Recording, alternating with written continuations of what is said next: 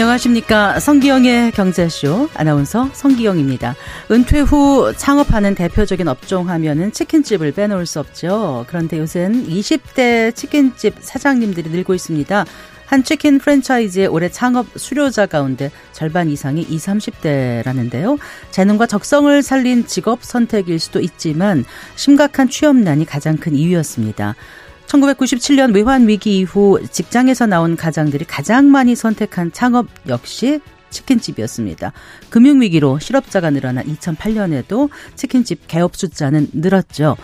전 세계적으로 K치킨의 명성이 자자하지만 치킨집은 우리 경제의 아픈 단면인 셈인데요. 게다가 치킨집은 매년 수천 개씩 문을 닫는 자영업자의 무덤으로 불리기도 합니다. 국내에는 치킨 브랜드만 700여 개나 되고 가맹점도 3만 개를 훌쩍 넘어섰는데요. 창업이 취업보다 쉬울 리 없습니다. 경험이 부족한 20대의 치킨집 창업보다 철저한 준비가 필요할 것 같습니다. 자, 성기영의 경제쇼 오늘 이 시간에는 한국 경제를 짓누르고 있는 부동산 PF발 위기설의 실체를 알아보고요. 아, 이미 늦었다고 생각할 때 다시 시작할 수 있는 50대 후반의 노후 설계법 고민해 보겠습니다. 이 시간 유튜브로도 함께 하겠습니다.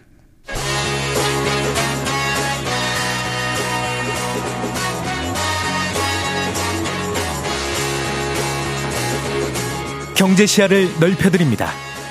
투자의 지름길을 안내합니다. 돈 되는 정보를 발견하는 시간. KBS 1라디오 경제쇼.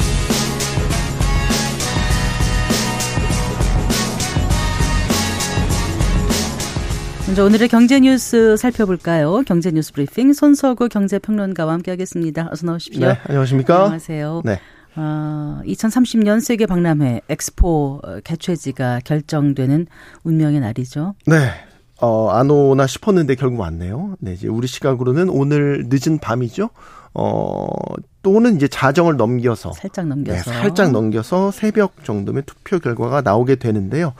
국제 박람회 기구 총회가 열리는 프랑스 파리에서 이제 막판 유치전도 지금 한창입니다.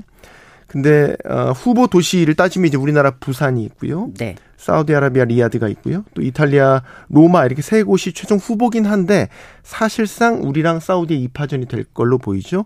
어 그런 신호가 또 나타난 게 이탈리아의 경우에는 지금 조르자 멜로니 총리가 불참을 결정한 것으로 알려지면서 사실상 지금 유치를 포기한 그런 분위기입니다. 네. 그래서 일단은 우리나라, 사우디, 이탈리아 순으로 프리젠테이션 한 뒤에 어, 회원국들의 투표가 진행이 되는데 1차 투표 결과에서 이제 전체 회원국 중에서 3분의 2 그러니까 120표 이상을 얻어야 이제 1차 투표에서 유치가 확정되는데 1차 투표에서 3분의 1을 넘지 못하면 이제 2차 투표로 갑니다. 2차 투표를 진행해서 이제 최종 유치국이 결정됩니다. 음, 네. 우리가 그 막판 대역전극을 펼칠 수 있으면 좋겠는데요. 네. 분위기는 나쁘지 않은 것 같아요. 가능성이 상당히 있어 보이고 사실 아시겠지만 사우디아라비가 우리나라보다 먼저 유치 활동을 시작을 했고 뭐 사우디 같은 경우는 이제 왕실 이미지 개선 뭐 그런 걸로 최근에 이제 여러 국제 그 행사들을 많이 유치하려고 노력을 하고 있거든요. 뭐 들리는 이야기로는 확인된 건 아니지만 10조 원 썼다는 거 아닙니까? 그래서 어 그런데 우리가 역전할 수 있겠냐? 근데 지금 보면 변수들이 몇 가지가 터졌어요. 이게 우리한테 유리하게 작용할 것 같아요. 어, 어떤 변수요? 첫 번째 변수는 이스라엘 하마스 전쟁인데 일단은 이 전쟁이 터진 배경부터 살펴보면 이슬람 순위파의 종주국이 사우디입니다. 근데 이제 미국과 이 관계가 개선되려는 그런 상황이었는데 이걸 막기 위해서 이 전쟁을 어 일부러 범이슬람 측에서 터뜨렸다라는 이제 어 분석이 있고요. 결국에는 사우디가 어 팔레스타인을 지지를 했죠. 이렇게 되면서 사우디를 지지했던 서구권 국가들이 돌아설 가능성이 있다라는 음. 분석이 있고요. 결국 네네. 그 표가 이제 이탈리아가 포기를 할 거기 때문에 우리한테 돌아올 가능성이 있다라는 거고. 두 번째 변수 이제 연결된 얘기인데 이탈리아가 이제 포기를 하는 분위기입니다. 그래서 지금 유럽연합에 포함된 이탈리아를 지지하는 국가들이 결집력이 약해질 가능성이 높아요. 그러면 네. 만약에 1차 투표 말고 2차 투표까지 우리가 끌고 간다라고 하면 사우디가 아닌 우리나라를 지지할 수 있다 이런 분석이 있기 때문에 더욱 이제 유럽 국가들도 범서구권으로 봐야 되기 때문에 이스라엘 하마스 전쟁에서도 전반적으로 이스라엘을 지지하는 경향이 강하거든요. 그래서 우리가 2차 투표까지 가면 정말로 대역전극 가능하다 이렇게 보고 있는 겁니다. 자, 엑스포를 유치하게 되면 우리가 얻게 되는 경제적 효과가 어느 정도나 될까요? 그러니까 엑스포가 도대체 뭐길래 이렇게 온 나라가 뭐 정부, 기업, 뭐 민간 할 것 없이 다 뛰어드냐. 이게 경제올림픽 이런 얘기 많이 해요. 산업올림픽이다. 그래서 세계 3대 국제행사, 올림픽이랑 월드컵과 함께 3대 국제행사로 어, 꼽히는데, 어, 지금 추산한 거에 따르면 우리가 부산에서 만약에 유치를 하면 어 63만 명의 고용 창출, 110조 원의 경제 효과 이렇게 낼 거다 분석을 합니다. 어 그리고 또 개최국에서 모든 전시관이나 이런 것들을 다 아 그 전에 이게 등록 엑스포예요. 네. 그 다음에 한 단계 나중에 인정 엑스포인데 네. 예전에 기억하시죠? 우리가 엑스포 했었어요. 대전 엑스포도 했었고 여수 엑스포도 했었고 그거는 등록 엑스포가 아니고 아니었어요. 한 단계 나중에 인정 엑스포입니다. 근데 이번엔 등록 엑스포예요. 그래서 등록 엑스포는 뭐 상당히 이제 위상도 높고 특히 이제 재정적으로 보면 여러 전시관 마련하는 그런 비용들을 각국 참가국들이 대게 돼 있어요. 네. 인정 엑스포는 우리가 다 부담해야 되는 거였고요. 그래서 경제적 부담도 상대적으로 적다라는 것.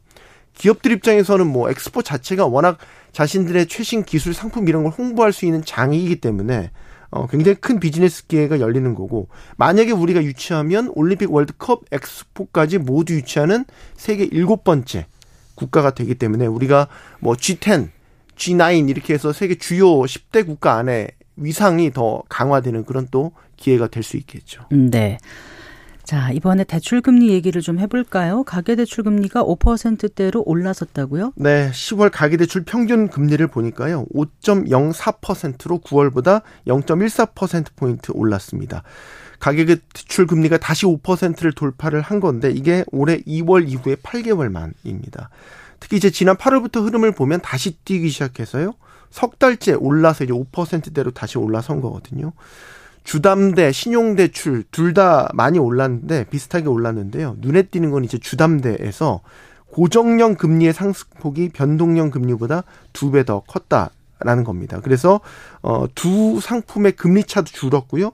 전체 주택담보대출 비중에서 고정금리가 차지하는 비중도 75%에서 67%로 8%로 줄어드는 그런 모습을 보였습니다. 네. 기업 대출도 역시 많이 올랐습니다. 그런데 중앙은행들 기준금리 인상 좀 끝나가는 분위기다 했는데 왜 대출금리는 계속 오르는 걸까 이렇게 궁금해하시는 분들 계실 것 같아요. 네. 뭐 여러 얘기가 이제 기준금리 인상 끝났다 이런 얘기가 하는데 오해하지 말아셔야 할 것은 기준금리 인상이 멈춰진 거지 떨어진 건 아니에요. 어 그리고 이제 시장금리라는 거는 기준금리에 후행하는 성격이 분명히 있고요. 그 다음에 시장금리 자체는 그 자체로 어떤 수요나 공급의 원리에 의해서 변동성을 또 갖고 있단 말이죠. 그런 부분들을 종합해서, 종합해서 좀 감안을 해야 되는데, 예를 들어서 은행 대출 수요가 많은 시기란 말이죠. 그리고 은행들은 대출 재원을 조달하기 위해서 뭐 예금도 있지만 은행채 같은 거 많이 발행하거든요. 네, 네. 요즘 같은 경우는 회사채 시장이 별로예요. 그래서 기업들이 자금 조달을 할 때 대출 의존도가 좀 더 높아요. 이렇게 되면 은행들도 대출 재원 마련하기 위해서 은행채 많이 발행하거든요. 네. 그러면 은행채 자체의 금리에 가상 금리를 또 붙여줘야 돼요. 이런 수요 공급의 원리 때문에 어 뭐 어쨌든 기준금리에 따라서 올라가는 그런 방향성은 있지만 더 많이 튀어오른다 이런 느낌을 갖게 되는 경우가 있는 겁니다.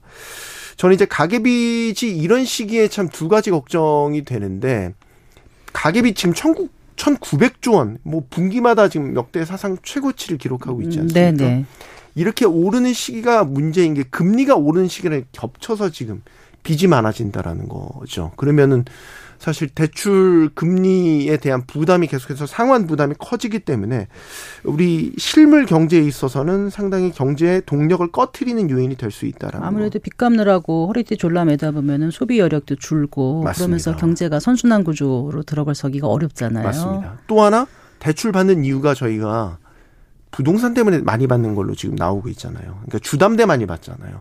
이게 우리가 생산하거나 아니면 어떤 거를 소비하거나 그런 데 쓰이는 게 아니라 부동산이라는 어떤 고정 자산에 투자를 하려고 하는 그런 수요 때문에 지금 빚이 많아진단 말이죠. 네. 이런 상황에 자칫 부동산 가격이 꺾이기라도 한다면 꺾이기라도 한다면 버티지 못하고 결국 신불자 되거나 뭐 다중채무자 위험에 빠지거나 이런 분들이 계속해서 늘어난다는 거죠. 네. 그래요. 자, 그리고 그 요즘 그 정치 테마주 얘기가 솔솔 나오더라고요. 네. 아무래도 이제 정치적인 빅 이벤트를 앞두고 주식시장에 꼭 기승을 부리는 게 이 정치 테마주인데 네.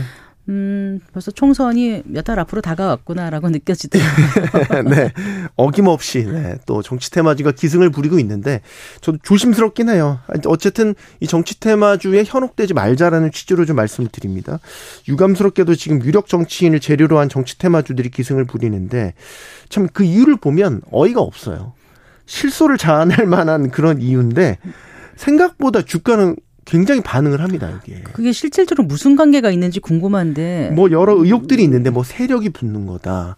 뭐 이제 이런 식의 이제 논리들이 갖다 붙여지는데 알 수 없는 이유로 어쨌든 오른다는 겁니다. 그래서 요즘에 뭐 가장 핫한 인물 하면 뭐 한동훈 법무부 장관 아니겠습니까? 그래서 한동훈 테마주가 떠요. 쉽게 얘기해서. 그래서 한 장관이 뭐 정계문이라든지 총선 출마설이 도니까 한동훈 테마주가 부상을 하고 또 한동훈이라는 인물 자체가 굉장히 또 윤석열 정부의 스타 장관이라는 임, 그런 이미지도 있고 최근에 이제 뭐 이렇게 전국을 돌면서 이렇게 뭐 직접적으로 만나는 경우도 많고 하다 보니까 또 주말에 아시겠지만 배우 이정재 씨랑 식사를 했더라고요. 여기저기 또 보도가 되면서 그렇게 기사가 네. 날 만한 일인가 싶기도 한데 또 이렇게 나더라고요. 그러니까 갈비를 뜯었더라고요. 그래서 갈비한테 뜯었더니 어, 기업 주가가 상한가를 쳤더라. 뭐 이런 아니 그러니까 어느 뭐 갈비집 기업 아니죠? 그건 아니죠. 아니잖아요. 뭐 네. 말씀을 드리면 아, 네. 이정재 씨가 이제 현대고 한동훈 장관 현대고 동문인데 이정재 씨의 오래된 연인이 뭐 대상홀딩스의 임세령 부회장이지 않습니까? 그래서 대상홀딩스가 저희 뭐 프로그램에서 이런 얘기까지 네, 참 몰랐는데. 저도 예 죄송스럽긴 한데 뭐 이렇게 상한가를 기록할 정도로 급등을 해버리니까 아 이게 왜 그런가? 어떤 기업은 또 윤석열 대통령 테마주였다가 지금 한동훈 테마주를 갈아탄 기업도 있는데 본인 스스로는 또 자기 자기들은 관계가 없으니까 자꾸 테마주를 묵지 말아달라라고 답답해서 입장까지 내는데도 오늘 또 오르더라고요. 네. 그래서 이게 참 정치 테마주가 끊을래야 끊을 수 없는 뭔가 고리가 있나? 뭐 어쨌든 다시 한번 말씀드리지만 이게 펀더멘털이라든지 상식적인 이유 때문에 오르거나 내리거나 하는 게 아닙니다. 그렇기 때문에 언제든지 이슈가 끝나면 훅 꺼져버릴 수 있으니까 절대 네, 보지도 말고 하지도 말자. 다시 한번 말씀드립니다. 잘 들었습니다. 네. 고맙습니다. 네. 고맙습니다. 경제뉴스 브리핑 손서구 경제평론가였습니다.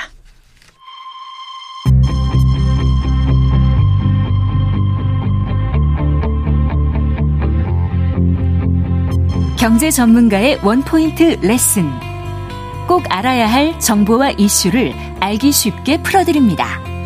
대한민국 경제 고수와 함께 투자의 맥을 짚는 KBS 일라디오 경제쇼.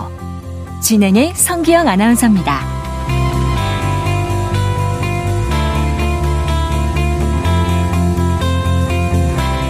4시 18분입니다. 최근 건설업계에 줄도산 공포가 확산되고 있습니다. 5년 가까이 이어진 부동산 호황이 끝나고 끝모를 침체가 이어지고 있기 때문인데요. 그 사이에 엄청나게 불어난 빚, 이 PF 대출 위기설까지 불거지면서 가뜩이나 힘겨운 우리 경제를 짓누르고 있습니다.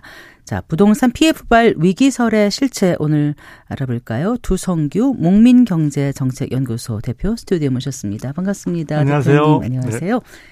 일단 PF, PF 이제 네. 웬만한 분들은 다 들어보셨을 네, 거예요. 네. 근데 PF가 뭐야? 어, 부동산과 관련된 거야. 이 정도만 그렇죠. 생각하는데 구체적으로 PF가 어떻게 작동하는 건지 좀 설명을 해 주시겠어요? 네, 이게 이제 약자죠. 그러니까 프로젝트 파이낸싱의 약자인데요. 그 프로젝트라는 게 하나의 사업이죠. 네. 사업 계획에서 이제 사업 계획을 잘 수행을 하게 되면 나중에 그것을 사업이 잘 되었을 때 현금 흐름이나 이런 부분에서 수익이 생길 수 있는 그런 부분들 그것을 이제 우리가 상환 재원이라고 하는데 나중에 그게 잘 돼서 돈을 벌게 되면은 그 돈으로 대출 받은 돈을 갚을 수 있게 되니까 네. 그런 부분들을 연결해서 만든 금융 기법이라고 볼 수 있습니다. 그래서 선진국에서는 이런 부분들이 굉장히 어 긍정적인 그런 역할들을 많이 하는 금융 기법으로 사용이 되고 있는데요.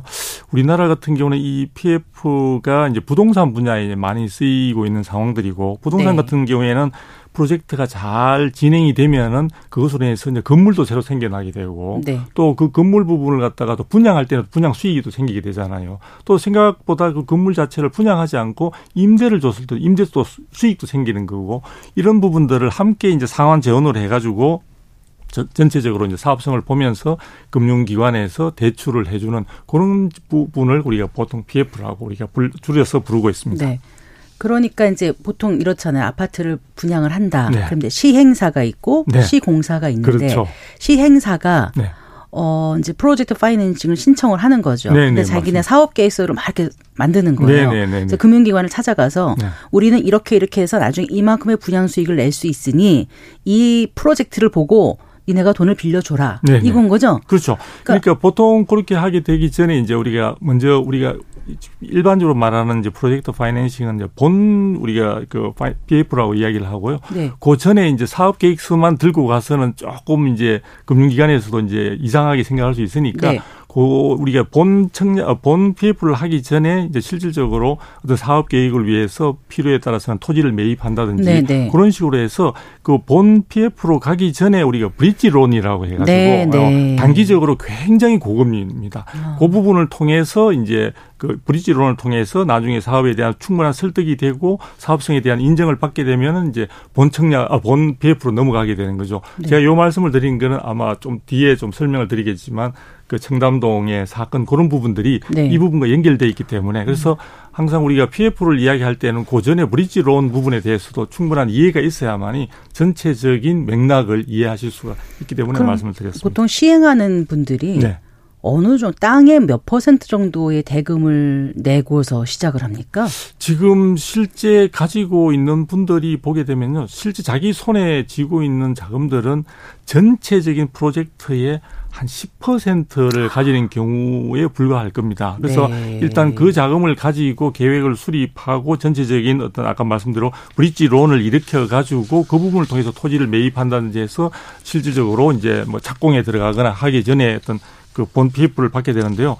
이 부분이 실질적으로 아까 단기적으로 우리가 브릿지 론이 굉장히 그 금리도 높고 그런데 단기에 고금리인데도 불구하고 충분히 그동안에는 부동산 시장이 화랑기였기 때문에 네. 그동안에는 사업이 뭐 이래가나 저래가 우리가 쉽게 말해서 땅 짚고 헤엄치기라는 말이 나올 정도로 그런 네. 상황이다 보니까 많은 금융기관에서 특히 제2금융권에서 쉽게 돈을 빌려주고 그것으로 인해서 전체적으로 부동산 경기가 되게 또 화랑세를 이루는 그런 아마 계기가 되었던 것 같습니다. 그러니까 개인 같은 경우는 신용이든 무슨 담보 를 제공하든 그래서 어느 정도 수준이 돼야 이제 네. 그저 대출을 받을 수 그렇죠. 있는 건데 네. 여기는 어떻게 보면 미래의 사업성을 보고 대출을 해주는 네네. 거잖아요. 네네. 근데 은행이 바보도 아니고 네네. 자기네가 손해를 볼것 같으면은 대출을 해줄 리가 없지 않습니까? 그 동안은 그냥 어그 손해 보는 장사가 아니었고.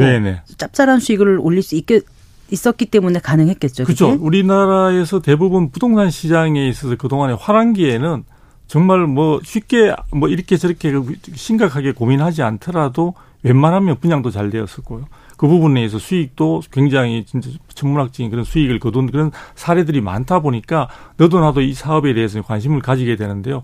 자세히 보시게 되면은 제1금융권에 있어서는 이 부동산 PF에 대해서는 리스크가 크다고 생각해서 되게 조심스러운 입장을 많이 취하고 있습니다. 네. 대신에 이제 새마을 금고라든지 뭐 저축은행이라든지 또 최근에 정권사 이런 쪽에 예, 이런 쪽에 있어서는 충분히 수익을 얻을 수 있는 정말 황금알을 낳는 그 위나 다름이 없는데 이걸 왜 일금융권에서는 지나치게 엄격한 잣대를 통해서 이걸 갖다가 어렵게 가져갈까 이래서 이제 그분들이 많이 뛰어들게 되고요. 사실 그 동안에 있어서 화랑기 속에서는 정권사도 그렇고 저축은행이나 새마을금고 어, 부동산 PF를 통해서 상당한 수익을 올렸다고 볼 수 있습니다. 그래서 음, 이게 네. 비록 어, 미래에 애매한 실체도 없는 어떤 계획, 사업 계획을 보고 대출 하나 해주는 것이지만 그 동안에는 부동산에 굉장히 화랑의 어떤 화랑세에 힘입어 가지고 네. 사실 현실적으로는 많이 이루어졌다고 네. 볼수 있습니다. 그러니까 사업이 잘 될 땐 다 이제 문제가 없었어요. 네. 다 누구나 수익을 볼 수 있는 구조였는데 지금 잠깐 말씀하셨던 아까 어디요? 강남의 어디? 네, 청담동. 네. 네, 네. 거기에 그 주상복합 개발 사업이 중단됐다면서 이게 이제 그 프로젝트 파이낸싱 PF 대출 연장이 거부돼서 네, 네 이런 네. 거다라는 그렇죠. 거잖아요. 네, 네. 그래서 이 사례가 물론 지금 그동 이제 그동안 제가 말씀을 드리면서 부동산 PF 같은 경우에는 금융기관도 사실은 바보가 아니기 때문에 실질적으로 자기들이 생길 수 있는 그런 위험성에 대해서 잠금 장치, 보안 장치는 해놓고 있다고 볼 수 있습니다. 그게 바로 시공사 아주 종합 건설업체 중에도 아주 유력한 그런 종합 건설업체로 하여금 책임 보증을 세워가지고 하나의 네 보증인으로 네. 세워서 이제 보강을 하고 있긴 한데요.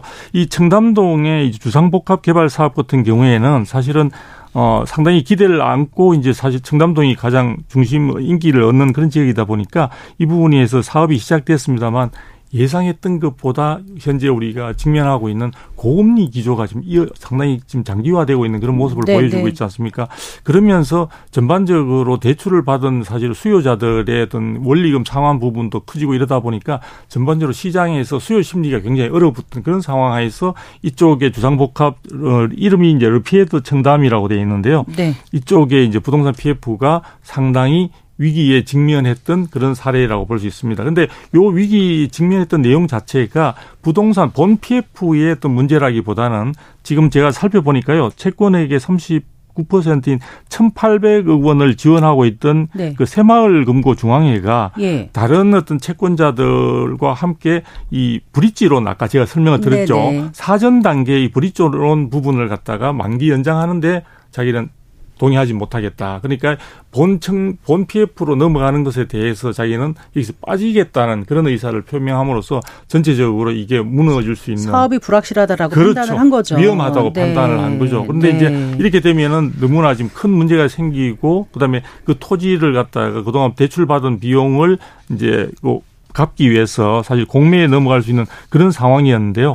이 상황에서 이제 금융당국이 나서서 지금 현재 청담동에 아까 제가 말씀드린 브릿지론의 만기를 1년 연장시켰습니다. 그러니까 쉽게 좀 설명을 드리면 그냥 숨 쉬는 정도를. 약간 이제 산소호흡기를 연결시켰다는 그런 정도. 그래서 불씨는 여전히 남아 있다고. 그리고 여기 분양은 한 거예요? 지금 분양 자체가 지금 본거로 들어가지가 않은 상황이기 때문에. 거죠. 그러니까 예. 그러면 개인이 피해 보거나 이런 건 없는 거죠. 현재는 지금 분양 계약자가 아. 있거나 이런 건 아닙니다. 네. 네. 그 우리나라 PF 대출 규모가 어느 정도 돼요, 대표님? 예, PF 대출 규모가 상당히 생각보다 많이 늘어났습니다. 그래서 21년도 말의 경우에는 112조까지 이제 증가했었는데요. 최근에 와서 보니까 지금 어 우리가 2023년도 6월 말을 기준 해서 133조까지 늘어났습니다. 그래서 이 굉장히 단기간 내에 굉장히 그 크게 가파르게 늘어났다고 볼 수 있고요.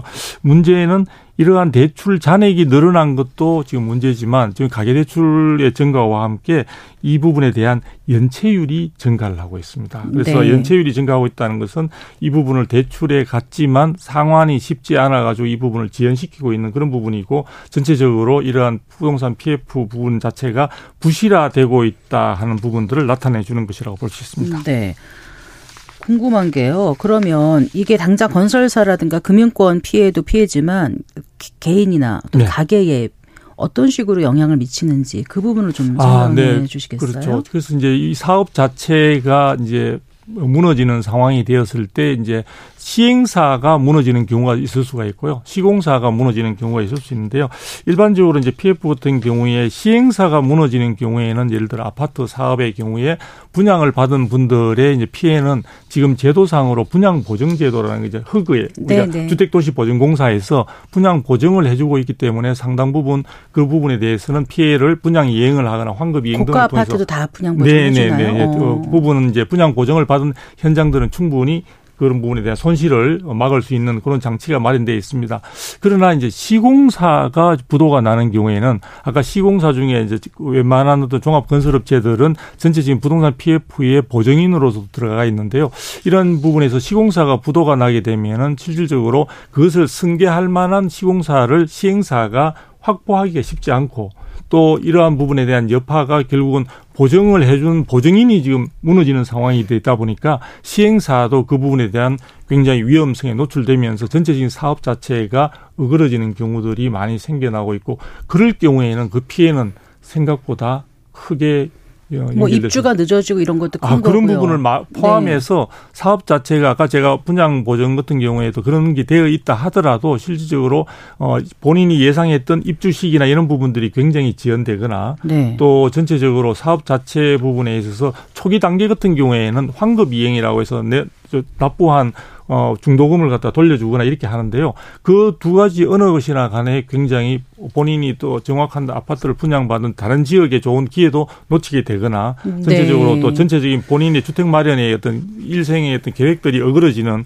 그런 상황들도 발생할 수 있다 이렇게 볼 수 있습니다. 지금 뭐 자금줄이 막힌 건설업계 현재 그 상황을 들여다보면 부도를 맞는 곳들이 꽤 생겨나고 아, 있다고 네, 하더라고요. 그러면 이제 짓다가 맞는 아파트도 네, 네. 있을 거고 지금 네. 말씀하신 그런 문제를 겪게 되는 그런 일반 네. 소비자들이 많을 거 아니에요. 주택 소비자들이요. 네, 지금 언론에서도 주목하고 있는 부분들은 전체적으로 부동산 경기가 좋지 않다고 해서 부동산 그 아파트나 가격 부분이 내려가는 쪽에만 초점을 많이 맞추고 있는데요. 그것을 공급을 담당하고 있는 공급 주체라고 할 수 있는 건설사들이 지금 굉장히 어, 어려움에 직면해 있습니다. 네네. 그래서 지금 원자재 가격도 많이 올랐고 건설 인건비도 오른 상태에서 고금리 기조가 유지되다 보니까 전체적으로 사업 자금을 조달하는 데도 부담이 큰 상황들인데요.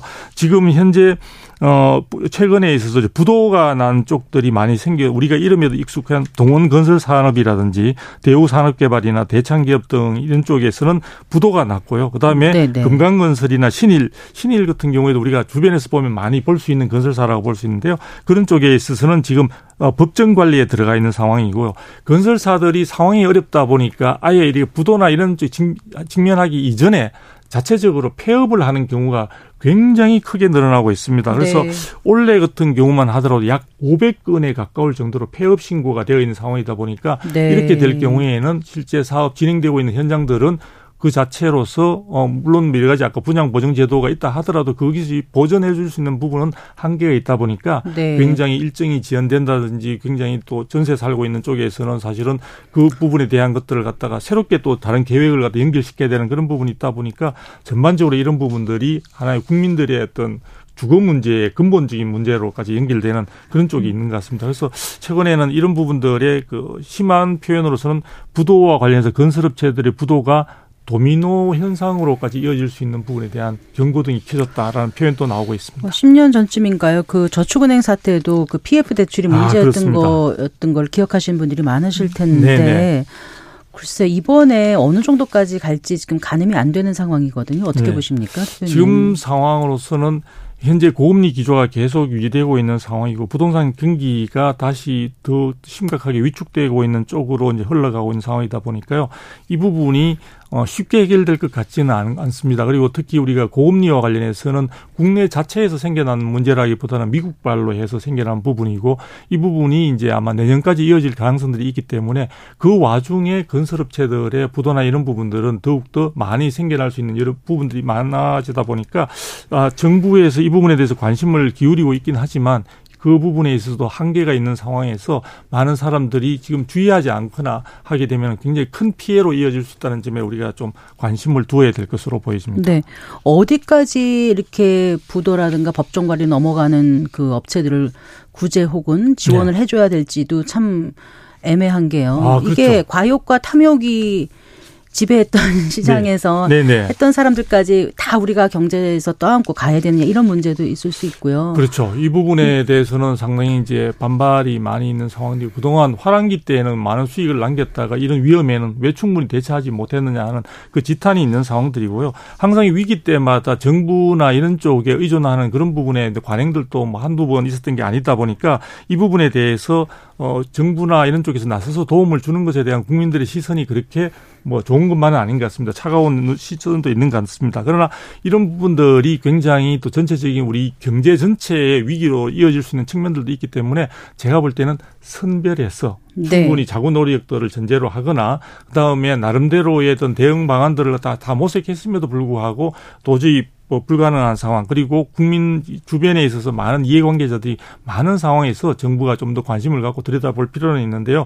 단순히 그냥 어 은혜를 베푸는 쪽에 어떤 그런 식으로 해서 부실 경영으로 해서 생겨날 수 있었던 이런 부분들을 다 다시 한번 뒤덮는 그런 부분으로 덮어주는 그런 식으로 되어서는 아마 곤란하지 않을까. 그래서 퍼주기 부양책을 통한 퍼주기 식의 구제 방법은 아마 국민들로부터도 외면받을 수 있지 않을까. 정부 네. 당국은 좀 더 신경을 많이 써야 될 것 같습니다. 개인들이 이럴 때 분양받거나 할 때 좀 조심해야 될 부분이 아, 있을 그렇죠. 것 같은데 딱 어. 하나 가르쳐 주신다면 네. 어떤 부분요? 어, 무엇보다도 지금 이런 상황들에 있어서는 지금 많은 정보들이 흘러 나오고 있고요. 그다음에 또 정부나 이런 쪽에서도 그런 위기 상황에 대해서 금융 당국에서도 경고 등을 계속 이야기를 하고 있습니다. 그래서 네네. 그런 뉴스나 이런 걸 통해서 또 오늘 같은 이런 프로그램을 통해서도 충분히 관심을 가지게 되시면은 그런 위험성을 사전에 대비할 수 있는 그런 기회를 충분히 우리 청취자분들도 많이 포착할 수 있을 것으로 생각하고 있습니다. 네, 말씀 잘 들었습니다. 고맙습니다. 네, 감사합니다. 네, 두성규 목민경제정책연구소 대표와 얘기 나눠봤습니다.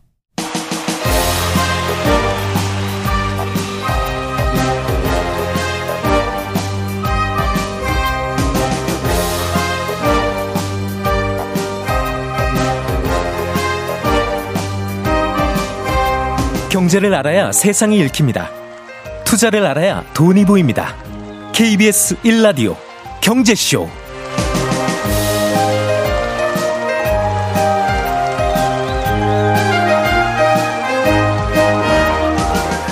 네시 35분입니다. 오늘 주식시장 마감 시황 아, 아, 짚어보고 가겠습니다. 유한타증권의 박진희 부장이에요. 안녕하세요.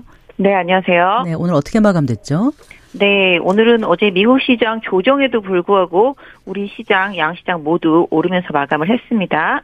거래소 시장 같은 경우는 2,521.76 포인트 플러스 26. 10포인트로 마감을 했고요. 코스닥 같은 경우도 816.44 플러스 6.19포인트로 마감을 했습니다. 네. 오늘 전체적으로 양시장 모두 강했고요. 수급 면에서 놓고 본다라면은 개인은 좀 양시장에서 강하게 매도를 했습니다. 특히 거래소 시장에서 4,800억대 매도하는 모습을 보였고요. 외국인은 코스닥 시장에서 1,100억대 매수하는 모습을 보였습니다.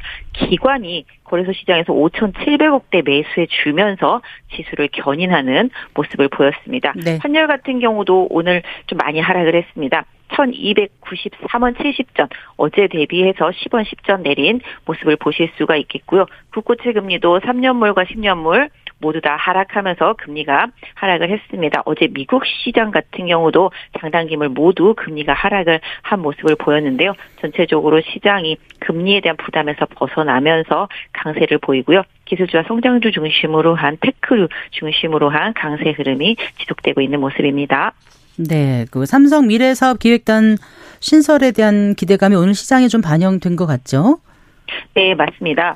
오늘 시장 좀 강하게 올랐는데요. 사실 삼성이 이제 미래사업기획단이라고 이제 명칭을 했는데 예전에 미래전략실과는 좀 다르다라는 얘기를 하고 있는데요. 삼성이 이제 미래 먹거리 어떻게 무엇으로 이제 먹고 살아야 될 것인가를 고민하면서 뭐 그런 부분과 관련되어 있는 신사업을 찾기 위한 그런 새로운 조직을 이제 만들었고요.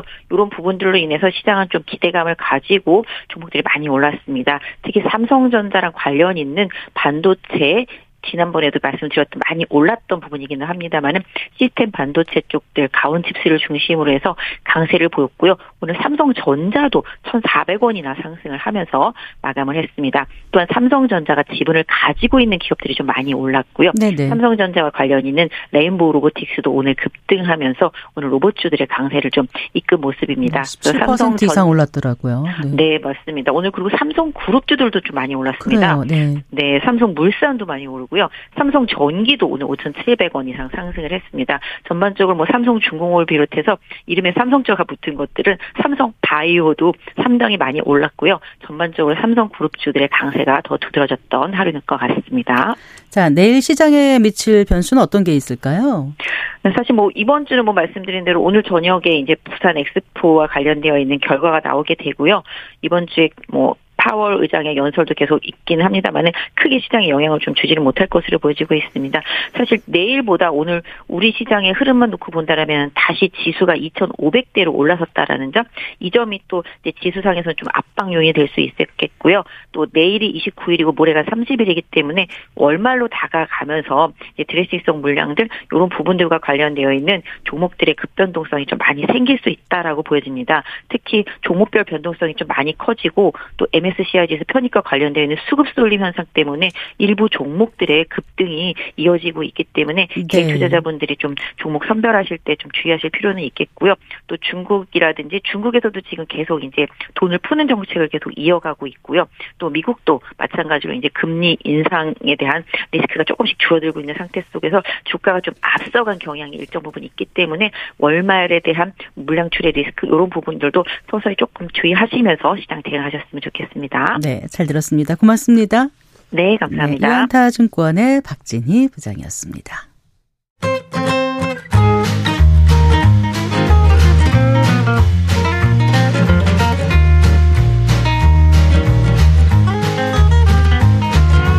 경제 맛집 투자 핫플. 지금은 돈 벌기 딱 좋은 시간. KBS 일라디오 경제쇼.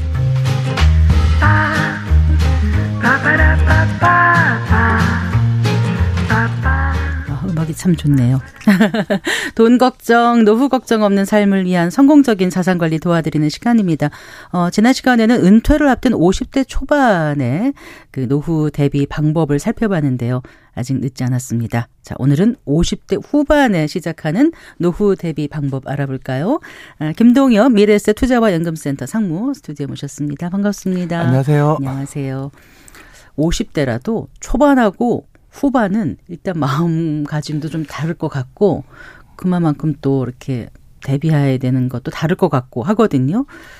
이제 와서 뭘 할 수 있겠어. 이제 정년 얼마 안 남았는데 아니면 이미 퇴직하신 분들도 계실 테고. 그래도 50대 후반에 할 수 있는 게 많이 남아 있지 않을까요? 일단 점검해야 될 게 있는데 혹시 이런 말 들어보셨는지 모르겠어요. 월급은 끝났다. 연금은 멀었다. 그래서 화가 난다. 화나요. 이게 무슨 네, 이야기 하는 거냐면 네. 퇴직 이후에 소득 공백 때문에 걱정하시는 분들 되게 많거든요. 맞죠. 진짜 절벽처럼 느껴진다고 이야기를 캄캄하다고들 하시더라고요. 하거든요. 어. 그래서 네. 50대 후반에 접어들면 제일 먼저 해야 될 일이 뭐냐면 소득 공백의 가능성하고 그 기간이 얼마나 될지 한번 점검을 해보셔야 됩니다. 보통 우리나라 법정 정년이 60세잖아요. 뭐 임금 피크 같은 거 맞으면 55세 이후에 언제든지 또 직장을 그만둘 수 있는 상황인데 국민연금 같은 경우는 69년생 이후 출생자들은 65세. 부터 나오니까 네. 짧으면 5년, 길면 한 10년 가까운 소득, 공백 기간이 있을 수 있으니까 이 기간에 대해서 어떻게 내가 준비를 할 거냐라는 것들을 계속 염두에 두고 있어야 됩니다. 특히나 이제 소득 공백 기간에 먹고 살까 혹시 준비 해 놓으셨어요? 아 가끔씩 막막할 때가 있어요. 어떻게 해야 되지? 네, 그거를 이제 등반에 많이 비교합니다. 등산을 할 때, 예, 네. 에베레스트 산이 한 8,800m 좀 넘잖아요. 여기서 사망 사고 일어나는 건을 하버드 의대에서 한번 분석해 본 적이 있거든요. 오. 그럼 대부분이 8,000m 이상 고지에서 사망 사고가 발생을 하는데 네. 희한하게도 올라갈 때 사망하는 확률보다는 내려올 때 사망하는 확률이 훨씬 높답니다. 아, 그렇대요? 한 80% 정도가 하산할 때 사고가 난대요. 정상을 찍고. 네. 근데 이제 자산 관리도 또 놓고 보면 우리가 퇴직하는 시점에 우리 자산의 정점에 이르는 경우가 많잖아요. 퇴직 그때까지는 직전쯤에. 그때까지 네. 모으다가 그 이후부터는 네. 빼서 쓰는데 그때 소득이 갑자기 딱 단절돼 버리고 나면 이걸 어떻게 뺏어야 될지 모르고 우왕좌왕 하다가 그 시기에 사고 나는 경우들이 상당히 음. 많거든요. 그래서 네. 여기에 대한 대비들을 월급의 빈자리를 뭘로 채울 건지 연금 나올 때까지 거기에 대해서 좀 잘 생각해보고 할 필요가 있을 것 같습니다. 네. 그래요. 등반에 비유하셨으니까 진짜 소득 크레바스가 생기는 음, 거잖아요. 네. 근데 보통은 이제 퇴직하고 나서 이제 재취업을 이제 생각을 하지만 이게 또 생각만큼 쉽지가 않잖아요. 그래서 보통 이제 재취업 전문가들이 어떤 이야기 하냐면 하자마자 준비한다고 하더라도 짧으면 한 6개월 정도는 걸린답니다. 뭐 지원서 쓰고 자기한테 맞는 데 찾고 길면 한 1년 정도 걸릴 경우도 있어서 그런 부분을 첫 번째 기간이 걸린다는 걸 염두에 둬야 되고요. 두 번째는 네. 보수가 직장 퇴직하기 직전 보수를 자기가 생각하는 경우가 많은데 실질은 그렇지 않고요. 많게는 3분의 1 수준까지 떨어지는 경우까지 감안을 하셔야 된다고 하거든요. 아. 그러면 이제 어, 아, 이거 이거 후배 받아가지고 내가 되나 싶어서 이제 자꾸 미루다 보면 기간은 길어질 수밖에 없고요. 그런 부분들 고려해야 되고 그다음에 재취업을 하더라도 자기보다 어린 상사 동료들하고 또 같이 지내야 되니까 그 부분이 또 그것도 굉장히 힘들다 그러더라고요. 스트레스가 되기 때문에 네. 기껏 취업을 해놓고 또 그만 간두는 금방 간두는 경우들도 많아서 그럼 또 소득 공백이 또 생기잖아요. 그런 부분들을 이제 종합적으로 고려해서 재취업이 나한테 충분한 대안이 될 수 있는지 그리고 재취업을 하더라도 소득은 얼마나 줄어드는지 이런 부분들도 좀 염두에 두고 이제 준비를 해야 될 필요가 있습니다. 자, 그럼 소득 공백 기간에 어떻게 버텨야 될지 알려주세요. 이제 내가 사, 용할수 있는 재원이 뭔지를 봐야 되는데 직장인이 퇴직하면서 가지고 있는 재원 중에 제일 큰 게 뭐냐 그러면 퇴직금. 퇴직금. 퇴직금을 일시에 받으면 퇴직소득세라는 걸 떼고 나오는데 이거를 연금 형태로 수령하게 되면 퇴직소득세를 한 30% 정도 감면해 주거든요. 그래서 네. 퇴직금을 연금 형태로 수령하는 방법을 제1대안으로 두는 게 좋습니다. 그래서 55세 이후에 언제든지 연금으로 수령할 수 있으니까 그리고 세금까지 감면해 준다 그러니까 그걸 이제 첫 번째 대안으로 두실 필요가 있고요.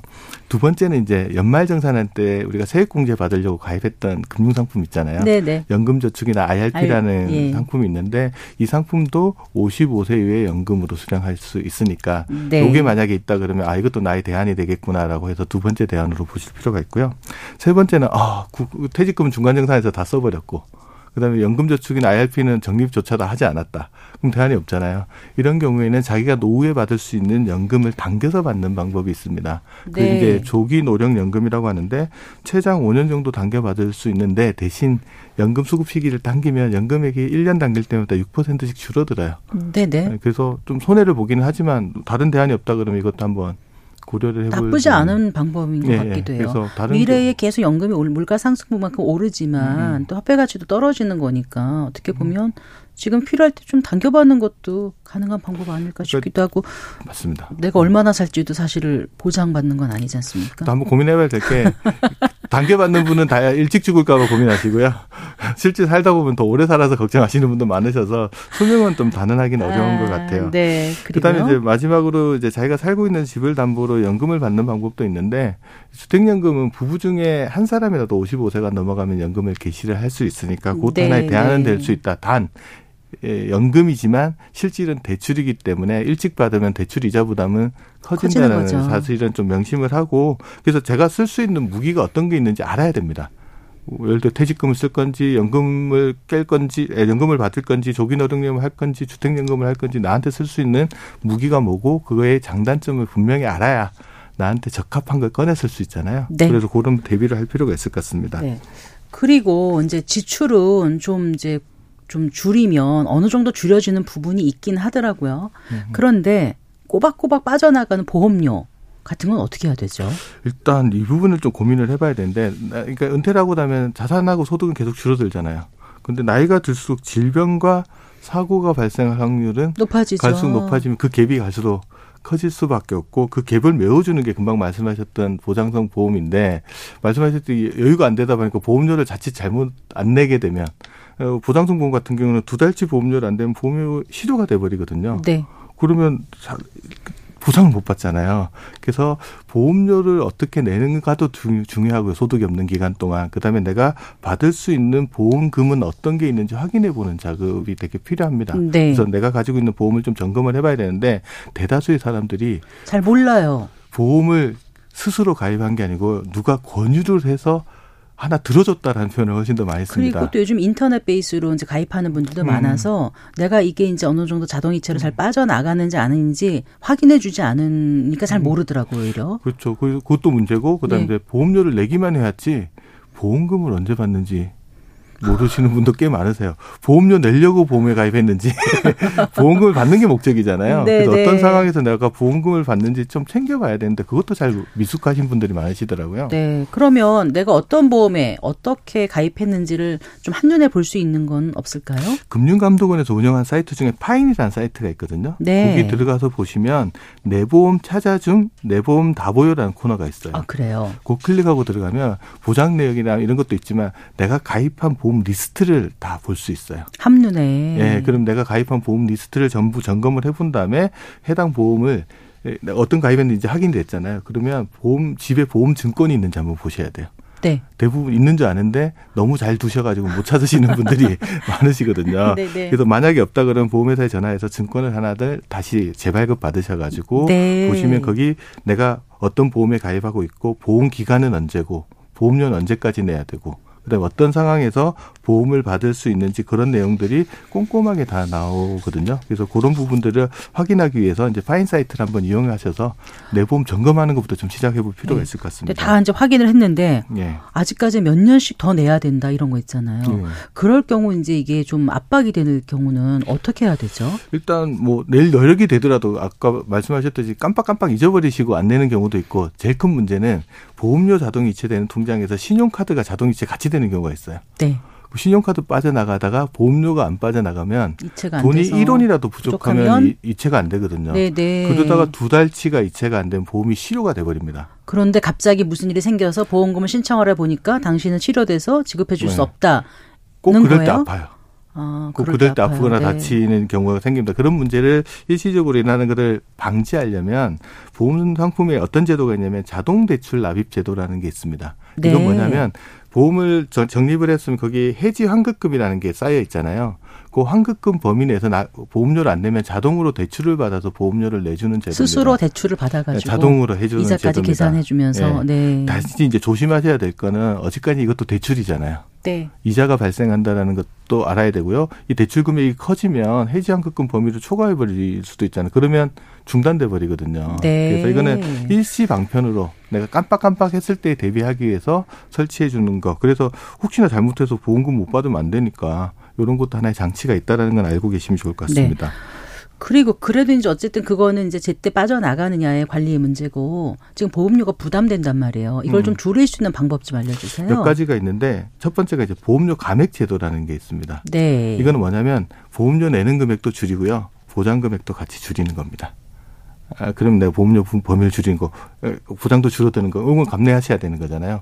다, 만 이제, 아, 보장은 줄이기 싫어 이러시는 분도 있을 거고, 보험료를만 안 내고 싶어 이러시는 분들도 있을 거거든요. 그럴 때 이제 활용할 수 있는 게 뭐냐면, 감액 완납이라는 제도가 있습니다. 네. 감액 완납은 뭐냐 그러면, 이때 감액은 보험금을 줄인다는 소리예요. 내가, 내가 정신, 수령할 보험금 정신보험금 2억 들었는데 1억으로 줄이고 네. 대신 보험료는 더 이상 안 내는 거예요. 완납이다. 완납한다. 네. 그래서 감액 완납. 대신 어 나 보험금 줄이기 싫어 이러신 분도 있을 거 아니에요. 그럼 내야죠. 그러면 보험금은 2억 원 그대로 두고 보장 기간을 줄이는 방법이 있어요. 아, 그걸 네. 이제 연장 정기 보험이라고 하는데 기간을 줄이는데 연장이라고 표현을 하나요? 네, 정기 보험을 연장한다라는 아. 형태로 쓰는 겁니다. 그래서 네. 내가 보험료 감액 제도를 쓸 건지 감액 완납을 쓸 건지 연장 정기 보험을 할 건지 이것 중에 나한테 맞는 방법이 있을 거 아니에요. 그거를 이제 혹시나 내가 보험료 낼 여력이 안 된다 그러면 보험회사에 가서 한번 상담을 해보실 필요가 있습니다. 무작정 안 내면 아예 보장을 못 받으니까 네. 나, 한테 맞는 방법을 찾아보는 게 되게 중요한 것 같습니다. 네. 근데 급히 돈이 모자라서 잠깐 못 내는데 음. 감액하기도 싫고 음. 보험 기간 그대로 다 수령하고 싶다 그러면은 그 보험금을 담보로 대출 받는 방법도 있죠. 그것도 있고 아까 자동 대출 납입 제도 네. 같은 거 활용하는 방법도 예. 있습니다. 그리고요. 이제 그 당장 퇴직인데 이렇게 뭐 주택담보대출이라든가 신용대출 남아있는 분들 이런 분들은 어떻게 해야 되죠? 제일 큰 게 뭐 누가 대출 대신 갚아주지는 않잖아요. 그러면요. 스스로 대안을 네. 찾아야 되는데 일단 퇴직을 하셨다고 그러면 다 제일 먼저 는 다운사이징에 대한 고민을 해봐야 됩니다. 집 크기를 줄인다. 내가 지금 살고 있는데 계속 살아야 되나? 아니면 주, 위치를 바꿀 수도 있고요. 크기를 줄일 수도 있고. 그 다운사이징을 통해서 잉여자금 생긴 거로 이제 담보대출을 상환하는 것들을 심각하게 한번 고려를 해보시고 그렇게 해서 대출 범위를 줄여놔야 전체적으로 삶을 살아갈 수 있으니까 그런 것들 고민들을 하는 게 되게 필요합니다. 그래도 그래도 난 이 집에 계속 살아야 된다. 그런 상황일 수도 있잖아요. 그럴 그렇죠. 경우는 어떻게 해야 되죠? 그런 경우에는 이제 주택연금을 앞서 설명드린 제도 중에 주택연금을 활용하는 방법이 있는데 주택연금을 활용하면서 연금 지급 방식을 혼합 방식을 선택하는 경우가 있어요. 그건 뭐예요? 연금액 중에서 한 절반 정도는 일시금으로 수령할 수 있게끔 해놓는 거예요. 네. 그돈 가지고 대출을 상환하고 나머지 는 연금을 좀 적게 받았더라도 연금을 받는 방법이 있고요. 이것만 가지고도 다 못하겠다라고 혼합 방식만 가지고도 안 되시는 분은 대출 상환 방식 주택연금이라는 게 있어요. 네. 이거는 연금 받을 수 있는 금액의 한 90%를 선인출을 해서 대출을 갚아버리고 10% 정도만 연금으로 수령하는 겁니다. 네. 그런 방식을 통해서 대출 이자 부담을 좀 줄이는 방법이 있을 것 어, 같습니다. 어, 주택연금도 그런 방법들이 있군요. 음, 네. 네. 자, 50대 직장인이 해야 할 일 하나 더 말씀해 주신다면 어떤 게 있을까요? 일단 남아 있는 기간 동안 내가 최대한 많은 저축 금액을 하는 게 필요하잖아요. 그래서 이제 내가 퇴직 정말 은퇴할 때까지 남은 기, 간이 얼마 정도 되고 남은 기간 동안 추가로 저축할 여력이 어느 정도 되는지를 해서 최대한 저축 금액을 늘리는 방법이 있고요. 그때 이제 활용할 수 있는 게 가능하면 저축할 때 세액 공제나 이런 절세 혜택을 주는 연금 저축 계좌나 IRP 계좌 같은 것들을 활용하셔서 저축 금액을 좀 늘려가는 방법들이 되게 중요한 부분들 같습니다. 20, 30대도 아닌데 저축해서 뭐 얼마나 되겠어 이렇게 생각하는 분도 많으실 것 같은데요. 그 제가 최근에 인생연포라는 일본 책을 하나 읽었는데 그분이 이런 이야기 하더라고요. 예를 들면 은퇴 후에 연금 소득 50만 원의 가치에 대해서 사람들은 폄훼하는 경우들이 되게 많은데 50만 원을 벌려고 생각해 봐라. 네. 라고 이야기하더라고요. 예를 들어 은퇴 후에 시급 보통 이제 최저 시급 정도가 나면 한 시간에 만 원이면 네. 50시간을 일해야 생기는 거니까 그만큼의 경제적 자유를 줄 수 있는 금액이라고도 생각하고 저축을 한번 생각해 보시는 게 좋을 것 같습니다. 네, 오늘 말씀 잘 들었습니다. 고맙습니다. 네, 감사합니다. 김동엽 미래에셋 투자와 연금센터 상무와 함께했습니다. 벌써 마칠 시간이네요. 성기영의 경제쇼 오늘 순서 여기까지입니다. 저는 아나운서 성기영이었어요.